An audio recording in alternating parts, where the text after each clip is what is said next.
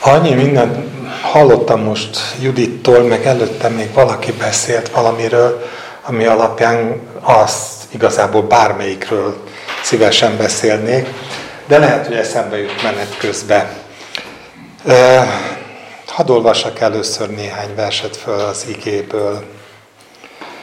Mózes 5. könyve, 8. rész. Szerintem itt érteni fogja, hogy miért. De más is. Tartsátok meg és teljesítsétek mindazokat a parancsolatokat, amelyeket ma parancsolok nektek, hogy éljetek, szaporodjatok, bemenjetek és birtokba vegyétek azt a földet, amelyet az Úr atyáitoknak esküvel megígért. Emlékezz vissza az egész útra, amelyen vezetett Istened, az Úr, a pusztában 40 éven át, hogy megsanyargatva és próbára téve téged megtudja, mi van a szívedben. Megtartod-e parancsolatait, vagy sem? Sanyargatott és éheztetett.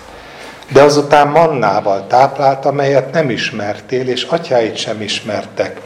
Így adta tudtodra, hogy nem csak kenyérrel él az ember, hanem mindazzal él az ember, ami az Úr származik. Ruhád nem szakadt le rólad, lábad sem dagad meg ez alatt a 40 év alatt. Megértheted ebből, hogy úgy fegyelmez téged Istened az Úr, ahogyan az ember fegyelmezi a fiát. Tartsd meg tehát Istenednek az Úrnak a parancsolatait, az ő útjain jár, és őt féld.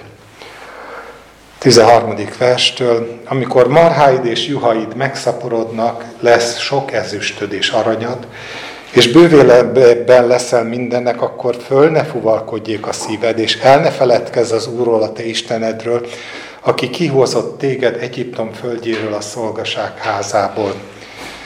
Ő vezetett téged a nagy és félelmetes pusztában, ahol mérges kígyók és korpiók vannak, a kiszikkadt földön, ahol nincs víz. Ő fakasztott neked vizet a kemény kősziklából. Ő táplálta pusztában mannával, amelyet nem ismertek atyáid. Megsanyargatott és próbára tett, hogy végül is jót tegyen veled. Ne gondold tehát majd magadban, az én erőm és hatalmas kezem szerezte nekem ezt a gazdagságot, hanem gondolj mindig Istenedre, az Úrra, ő ad neked erőt a gazdagodáshoz, hogy szövetségét, amelyre esküdtett atyáidnak fenntartsa mind a mai napig.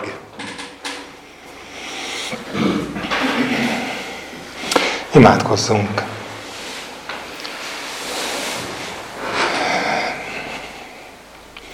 Uram, Urunk, megállni és hallgatni téged önmagában is valami olyan békességet ad, ami nem hasonlítható semmihez ahogy zengenek a szavak, és valahol megérezzük, hogy ebben több van, mint ember. Nem emberi bölcsesség, hanem valami olyan eljárásrend, ami igazolja azt, hogy te történelmet formáltad és formálod mind a mai napig. Akkor is, ha időnként, ami saját humanista szűrőnkön keresztül nem látjuk úgy, ahogyan te azt teszed. Uram, köszönjük! Köszönjük az elmúlt évet, az életet, a közösséget. Tudod, hogyha egyenként elő kellene számlálni az áldást, amikben részünk volt, nem tudnánk. És azt is tudod, hogy van bennünk egy ilyen fajta időnként, nem tudom, hogy valódi belső hálából, vagy sokkal inkább egyfajta perfekcionizmusból fakadó késztetés, hogy jaj, csak el ne felejtkezzünk róla. De köszönjük, hogy Te ismered a szót, amit még csak most fogunk kimondani, de a szívünkben már megfogalmazódott. És köszönjük, hogy kezedben hordozol, fölmetszettél a Te markaidba bennünket, és hogy ugyanaz az Isten, aki hűséges volt eddig, hűséges marad a jövőben is, ahogy most is olvastuk.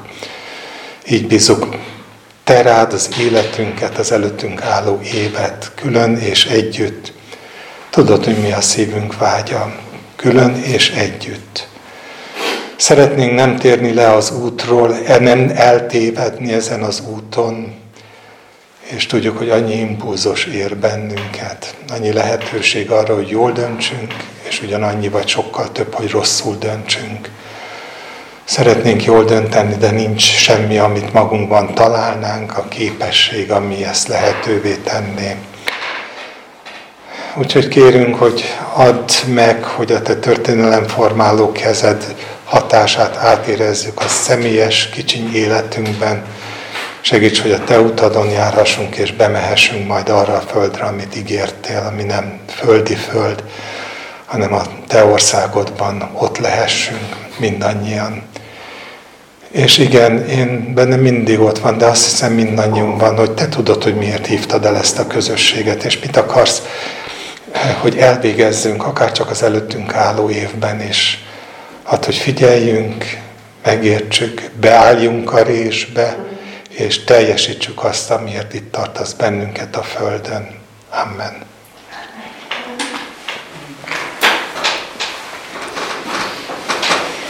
No, bennem mindig egyfajta ambivalens érzést kelt az új évnek a idézőjelben ünneplése. Valószínűleg nem vagyok vele teljes mértékben egyedül, akkor is, hogyha persze jól tudom, hogy nincsen ebben a világon semmi rossz. Hiszen már a Mózes első könyvének az elején azt olvassuk, hogy Isten azért teremtette az égi testeket, hogy jelül legyenek az égen, és hogy az emberek tudják, hogy mikor vannak a különböző évszakok, tudják, hogy mikor vannak a különböző ünnepek, hogy legyen egy olyan típusú időszámítás, amely időről időre megállítja az embert, és talán egy picit el is gondolkodtatja. Nem árt ez az elgondolkodás. De ugyanakkor nagyon ártalmas tud lenni az elgondolkodás akkor, hogyha olyanba végződik, mint amit itt olvastunk, hogy amikor megáld az Isten, akkor fel ne fuvalkodjál. No, tehát az egyik oldalról igen. A másik oldalról azt gondolom, hogy annyi mindent az ünnepek közül sikerült ezt is tartalmilag erősen leerodálni eh, az emberiségnek. Gondoljatok bele, új év, mit kívánunk? Boldog új évet. Eddig önmagában ez teljesen természetes. Aztán teszünk hozzá kiegészítéseket, a sikerekben gazdag, boldog új évet, egészségben gazdag, boldog új évet, anyagiakban gazdag, és tupírozhatnám a végtelenségig, mert a mi gondolkozásunkban alapvetően a boldogság az szoros összefüggésben áll ezekkel a dolgokkal, amikre azonnal asszociálunk. És nem tudom, lehet, hogy a mi életünkben ez egyáltalán nem szüremkedett be, de úgy az általános gondolkodásban szerintem még mi is ki vagyunk téve ennek a fajta kísértésnek, hogy mi is úgy éljük meg. Pedig nem kéne. Azt gondolom, hogy bent fekszik Gábor a beteg ágyán, és boldog. És azt gondolom, hogy amit most hallottunk, hogy Juditnak meghalt az édesanyja, és az emberek ilyenkor vagy elrejtik az arcukat, vagy megnyúlt képpel kívánnak neki mindenfajta jó dolgokat, ő meg mosolyog, és azt mondja, hogy békessége van, és boldog. Mert van valami, amit meglátott, amit nem látott meg az, aki azt hiszi, hogy ilyenkor társadalmi kötelezettség a kondolleállásnak ez a kifejezése, az, hogy Istenben lehet boldog az ember, körülményektől függetlenül is lehet boldog az ember. Nagyon különös ezt látni. És nagyon különös olvasni arról, hogy az Isten adnél már nehezebb lenne, nehéz lenne ennél világosabban megfogalmazni azt, hogy ő viszont úgy tekint erre az életre, ami azért élünk, hogy ő csiszoljon bennünket. Úgy élünk ezen a földön, amit van egy nagyon jól ismert könyv, a szenvedéssel formál a mester, hogy alávet bennünket próbáknak. Én azt hiszem, hogy mindenki átélte már azt, hogy próbák között halad az útja. És nyilván az nem mindegy, hogy a próbák között hogy halad az útja. Az nem mindegy, hogy elégedetlenné válik, türelmetlenné válik, eh, okolózni kezde, és végső soron akár egészen addig, hogy az Istent okolja az ő nagy szerencsétlenségéért, vagy pedig azzal a békességgel, amit akár csak a saját köreinkben is eh, megtapasztaltunk. Ugye nagyon különös, ahogyan fogalmaz az ige. Azt mondja, hogy tartsátok meg és teljesítsétek mindazokat a parancsolatokat, amelyeket ma mondok nektek, hogy éljetek. Hogy éljetek. És valahol ezek a gondolatok akkor is, hogyha akkor nagyon is húsba vágó mondatok voltak, azért ezek nem metaforák csupán. Szóval valahol azt mondja az ige, hogy az élet, a nagybetűs élet, a tartalmas élet, az igazi élet, valami, ami, ami Istenre mutat és Istenből él, az az élet az ott kezdődik, hogy, hogy vele van kapcsolatom. Hogy, hogy szívembe fogadom azokat a dolgokat, amiket ő mond, megtartom, befogadom, és aztán majd az többit elvégez, elvégzi. Megsanyargat az Úr, mondja. És többször elmondja ebben a néhány versben is, hogy igen, próbákkal látogat meg, de ő az, aki a próbák mellett mindig mannával táplál, 40 éven keresztül hordozott a pusztában, van, akit 60, van, akit 80, van, akit 90 éven keresztül hordozott a pusztában, és aztán utána úgy tudott elvinni, hogy meg tudott benne dicsőülni. Szóval Istennél egészen más dimenziók vannak, mint ami nálunk. Emlékeztek erre a mondattal, ami elhangzik az új szövetségben, hogy tudtodra adta ezáltal, hogy előbb sanyargat, utána meg táplál, hogy nem csak kenyérrel él az ember, hanem mindazzal, ami az Úr szájából származik.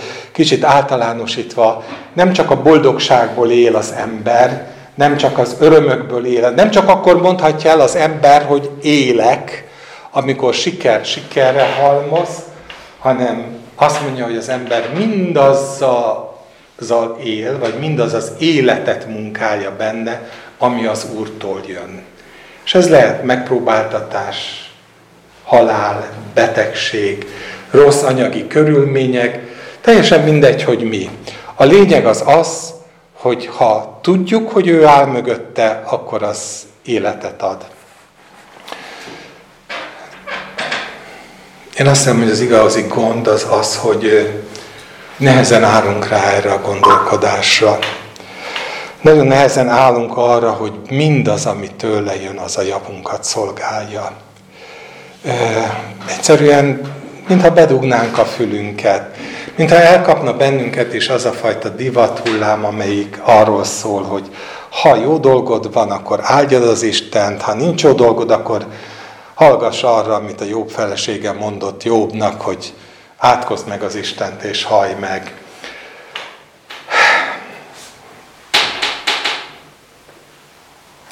Tényleg megpróbálom nagyon leegyszerűsíteni és, és lerövidíteni. Szóval azt foglalkoztatott, hogy a döntés mindig előttünk áll.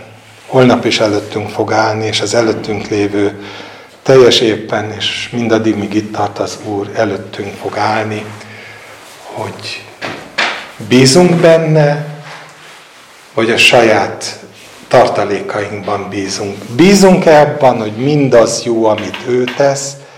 Hiszünk-e abban, hogy ő mindennel eréli a célját, vagy pedig csak addig hiszünk, ameddig békesség esztendeit éljük, amelyik egészségünk van, anyagi jólétben élünk. Nem szakad ránk a torony, nem süvítenek bombák a mi országunkban, szóval csak addig bízunk benne, vagy pedig tudunk-e akkor is bízni benne, hogyha esetleg megváltoznak a körülmények. És ez tényleg a mi. Én nem tudom jobban el kifejezni ezt, mint sem, hogy mindig akkor derül ki, hogy kik vagyunk, amikor próba ér bennünket. Addig nem derül ki.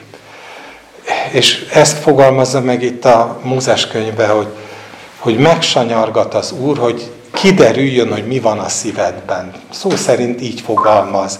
Azért sanyargat meg a mindenható, hogy meglássa, hogy mi van a szívedben.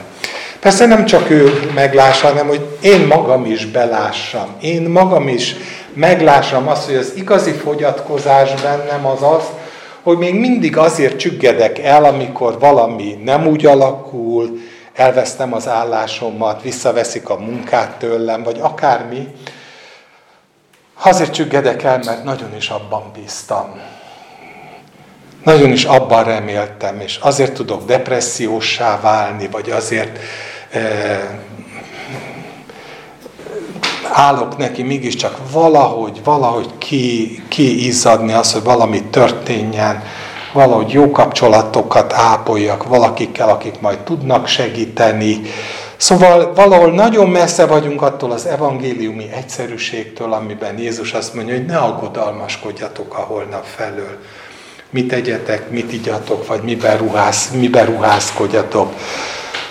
Mi persze parancsolatként ismerjük ezeket a szavakat, de a tükörtartásként talán kevésbé alkalmazzuk magunk felé, hogy amikor mi mégis alkalmaz, mégis aggodalmaskodunk, akkor nem egyébről teszünk bizonyságot, mint hogy a szívünkben ez van. És Isten lehet, hogy éppen azért engedett be az adott próbába, legyen az bármi, hogy meglássam azt, hogy még mindig nem bízok benne. Még mindig nem hiszek abban, hogy ő gondviselő Isten. Még mindig nem hiszem azt el, hogy anélkül, hogy én valami óriási teljesítményt csiholnék ki magamból, ő ennélkül is gondot tud viselni a jövőmre, meg a jelenemre. Ennyi az, amit kér tőlünk. És nem kell csodálkoznunk, hogyha újból és újból megismétlődnek a próbák az életünkben, hiszen olyan, mint a szülő, mondja itt. Pont olyan, mint a szülő. A szülő mit csinál a gyerekével? Természetesen kiméri azt a próbát, amit a gyerekére enged, de ezzel együtt mindaddig, míg a jelleme nem fejlődik oda, hogy saját maga is képes már dönteni, és helyesen dönteni, addig bizony a szülő az, aki gondoskodik róla, hogy akkor is el kell menni zeneórára, ha nem akar elmenni, akkor is el kell menni, mit tudom én, sportolni, ha nem akar elmenni sportolni, vagy akármit. Szóval biztos, hogy eh, az nem teszi egy jó szülő, hogy mindent a gyerekére hagy, és mindent a feneke alá készít, mert abból nem lesz felnőtt abból a gyerekből. És Isten ugyanezt teszi velünk. Hogyha mindig mindent a fenekünk alá készít, és mindig minden csávából folyamatosan kihúz bennünket, akkor nem fogunk olyan emberek lenni, akiket ő el tud küldeni. Hogyan tudna elküldeni, amikor mi saját magunk sem mentünk keresztül a próbákon? Nagyon szeretem, amikor Pálapostól azt mondja, hogy hálát adunk minden mi nyomorúságunkban. Hálát adunk minden mi nyomorúságunkban, nem minden gazdagságunkban, nyomorúságunkban. Mert tudjuk, hogy Isten azért engedett bele minket a nyomorúságba, és utána azért vigasztalt meg bennünket ezekben a nyomorúságokban, tehát itt van a próba meg a manna képe, azért segített végül a nyomorúságban, hogy amikor mi kijövünk ebből, felnőttekké váljunk, akkor mi is segíteni tudjunk azoknak, akik hasonló módon néznek szembe az élet nehézségeivel, próbáival, mint ahogy mi. De gondolj bele, hogyha van egy hívő ember, akihez oda megy a társa, és elmondja, hogy milyen gondokkal küzd. És a hívő ember nem tudja az Isten felé fordítani őt, mert ő sem ment át rajta, mármint az Isten felé fordulásnak a csodáján, hanem elkezdi kiguglizni, hogy hogyan lehetne egy jó kapcsolattal, egy megeresztett telefonnal, esetleg, eh, mit tudom én, egy jó OTP-s kapcsolattal, vagy bármivel nekiállni, segíteni, hogy kijöjjön a nehézségéből. Nyilván ez nem élet. És amikor Isten azt mondja, hogy azért enged bele a próbába, hogy élet fakadjon belőle, akkor valami ilyesmit fogalmaz meg, hogy ő nem fog soha kevesebbel megelégedni, mármint a velünk való bánásmódjában, mint sem, hogy, hogy azt teszi, hogy fölnőjünk, érett férfiukká nőjünk, és ebben nincsen év, meg nincsen új év, meg nincsen semmi. Egy dolog van, hogy ő végzi a saját munkáját. Mert különben az történne, amit itt mond, és amire e, emlékezünk Nabukodonozor király példájából, hogy az ember bizony el tudja bízni magát. És minden, amit a saját tartalékaimból elvégzek ebben az évben jövőre, az abból, abba fog végződni, hogy azt gondolom, hogy ügyes vagyok, okos vagyok, jól építettem ki a, a hátteremet, a hinterlandot, hogy, hogy minden klappoljon és működjön. Lehet, hogy nem mondjuk meg, nagyon jól ismerem azokat a keresztény frázisokat, amelyek körülbelül abban merülnek, hogy hát az Úrtól kaptam az Úri a dicsőség, és, és mutogatom fölfelé, és minden, minden módon próbáljuk hárítani a, a, a sikereinket az Úrra, de az nem azt jelenti, hogy a szívemben tényleg ez van. És még kevésbé jelenti, vagy nem szükségképpen jelenti azt, hogy tényleg úgy értem el az eredményeket, mind ahogyan Isten gondot visel a madárról, meg gondot visel a liliomról, meg minden egyébről, hanem csináltam a saját megszokott, a világ megszokott automatizmusainak engedve az életemet, csak mivel jó keresztény vagyok, ezért közeledik az évvége, és az Istennek adom a dicsőséget, hogy mindeddig megsegített az Isten.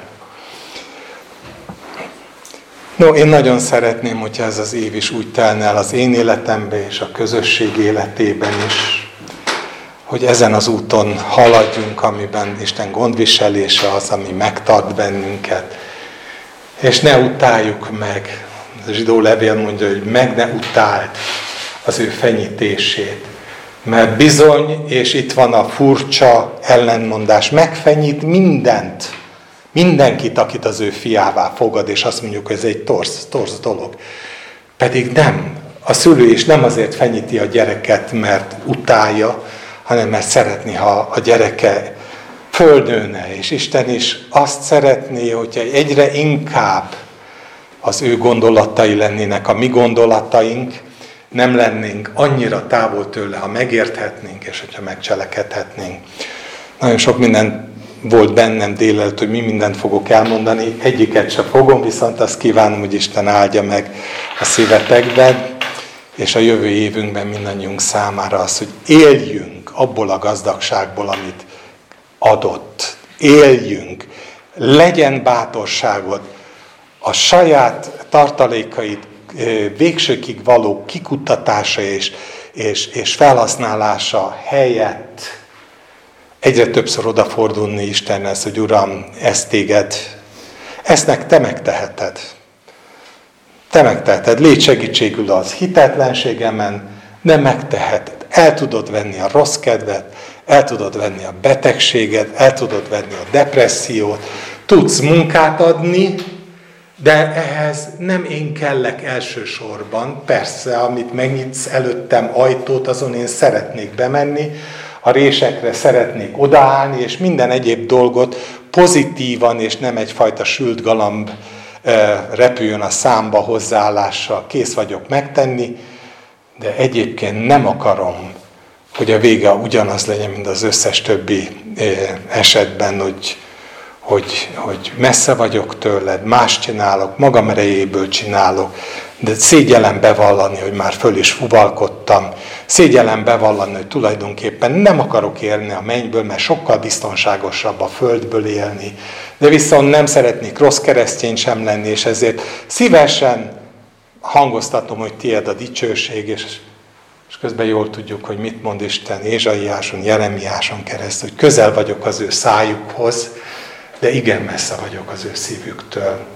Hát, hogy közel legyen a szájunkhoz is, meg közel legyen mindenek előtt a szívünkhöz is, ez az én kívánságom, új év, vagy nem új év, mindenféleképpen. Amen.